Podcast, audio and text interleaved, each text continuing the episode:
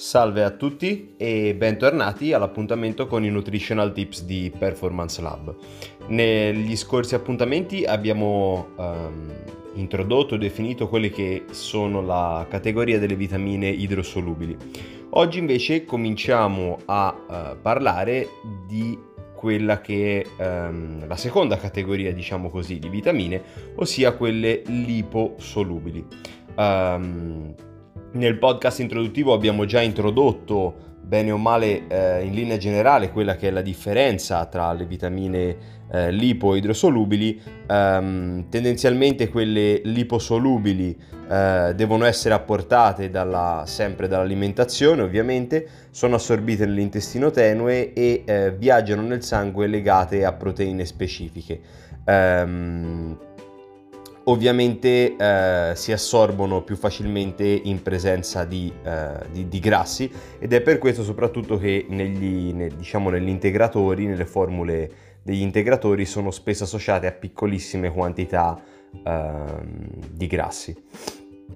ovviamente proprio per favorirne l'assorbimento. Dopo questa breve introduzione, oggi um, parleremo di, de, diciamo delle tre di tre delle quattro uh, vitamine liposolubili che sono la vitamina A, la vitamina K e la vitamina E, mentre dedicheremo alla vitamina uh, D un uh, podcast um,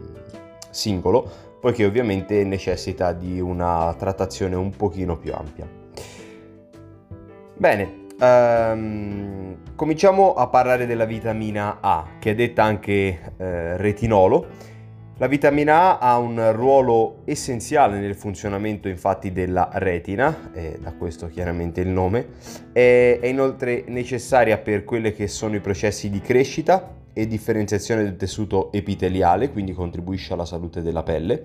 eh, contribuisce all'accrescimento osseo e ai meccanismi di riproduzione e di sviluppo embrionale e quindi è importante ovviamente anche in, in gravidanza per, per le madri. È inoltre un cofattore in numerosi sistemi enzimatici, ha, mm, rinforza il fisico contro infezioni polmonari, ha un ruolo nell'aumento delle difese immunitarie e eh, conseguentemente va a ridurre la possibilità di contrarre alcune malattie infettive. Viene assunto in maniera esogena, quindi con l'alimentazione, sotto forma di retinolo e retinolestere, oppure come beta-carotene, che è un po' il nome forse più commerciale, ma in realtà si riferisce solo ad una sua, uh, ad una sua forma.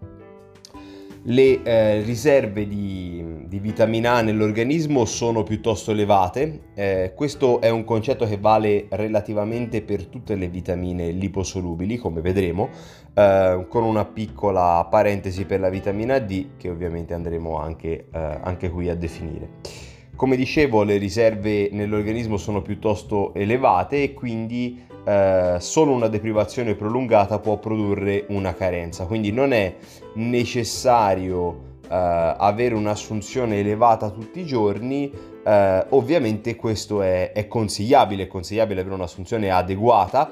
eh, le LARN giornaliere si attestano intorno ai 1000 eh, RE, che sta per retinolo equivalente per gli uomini, e 800 retinolo equivalenti per la donna. Però ecco, come dicevamo, la differenza tra le vitamine liposolubili e le vitamine liposolubili scusate, le vitamine liposolubili e idrosolubili sta proprio nel fatto che l'assunzione delle prime, quindi delle liposolubili, non deve essere per forza giornaliera proprio perché il corpo, l'organismo è in grado di stoccarle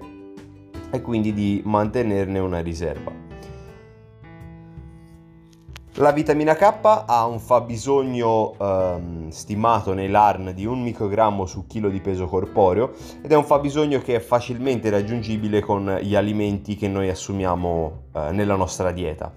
Eh, quindi diciamo che la sua integrazione oltre ad essere eh, relativamente pericolosa, o meglio, è forse l'unica delle vitamine la quale è stato stimato avere una pericolosità abbastanza elevata in caso di assunzioni in quantità mh, importanti,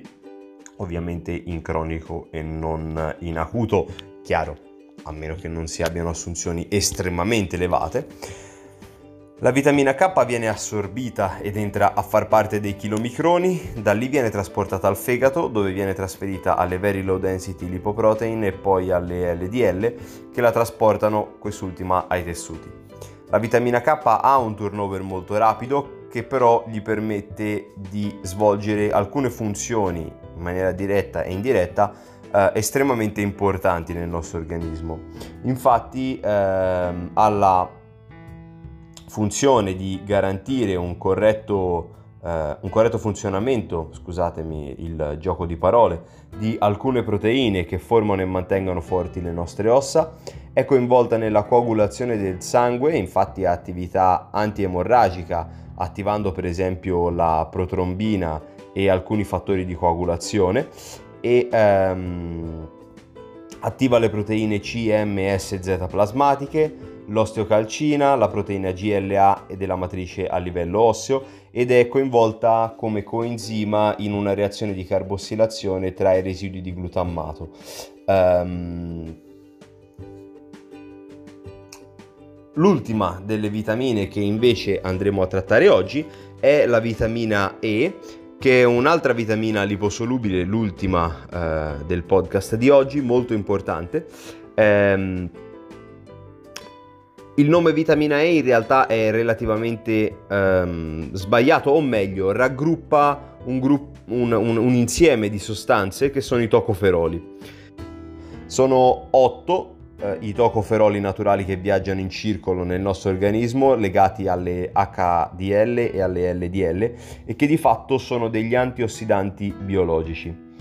L'alfa-tocoferolo è probabilmente tra questi quello più attivo e presente nel nostro organismo ed è uno degli antiossidanti biologici più potenti, forse il più potente presente nel nostro sangue, quindi ovviamente avete intuito quella che è la funzione principale della vitamina E al, all'interno del nostro organismo.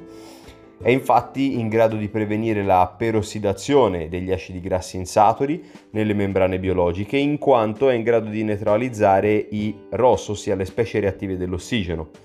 Inoltre la vitamina E agisce in sinergismo con altri sistemi antiossidanti, eh, fra cui in particolare gli enzimi glutatione perossidasi, catalasi e superossido dismutasi, che sono ehm, uh, tre tra i meccanismi appunto antiossidanti del nostro uh, organismo più importanti. Neutralizza i radicali liberi, impedendo anche la degradazione dei fosfolipidi di membrana.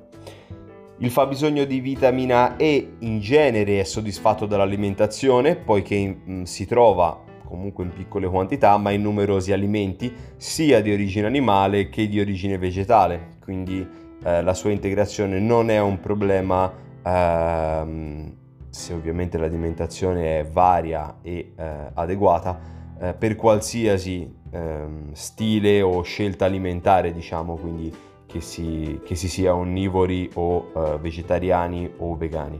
Sono richiesti tendenzialmente 10-15 mg al giorno, ossia 300 microgrammi, uh, 300 UI, scusatemi, uh, su chilo e eh, la semplice deficienza di vitamina E non va a provocare danni gravi se non è associata ad altre patologie o ovviamente, viste le sue funzioni, ad elevate, eh, ad elevate concentrazioni, ad elevati livelli di stress.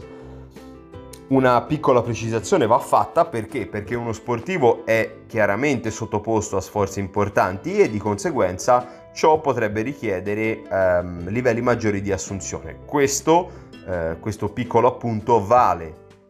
per tutte le classi di vitamine, sia liposolubili che idrosolubili. Il problema è che la scienza non è ancora giunta ad una conclusione eh, definitiva su quelli che sono eh, le differenziazioni eh, dei livelli di assunzione. Questo perché molto probabilmente ehm, da un lato è estremamente individuale, dall'altro, soprattutto sulle vitamine liposolubili, ehm, la, la classe medica e medico-sportiva è ovviamente interessata a fornire più i livelli base e quindi più eh, dare alla, alla, popolazione generale eh, un, livello minimo eh, standard di assunzione piuttosto che definire dei livelli massimi che ovviamente potrebbero essere comunque mal interpretati e potrebbero portare ad una sovraassunzione e quindi a dei rischi eh, per il nostro organismo.